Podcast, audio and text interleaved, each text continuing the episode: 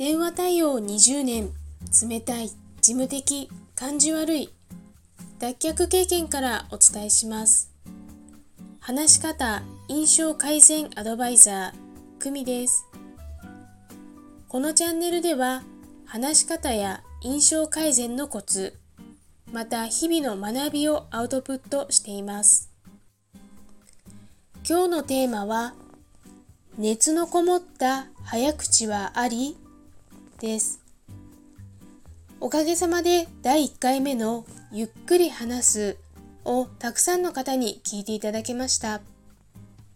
その中でゆっくり話すことを意識していたのについつい熱が入って早口になってしまったというお声をいただきました。早口は悪いことなのでしょうか？早口であっても相手が聞き取れるというのが大前提です。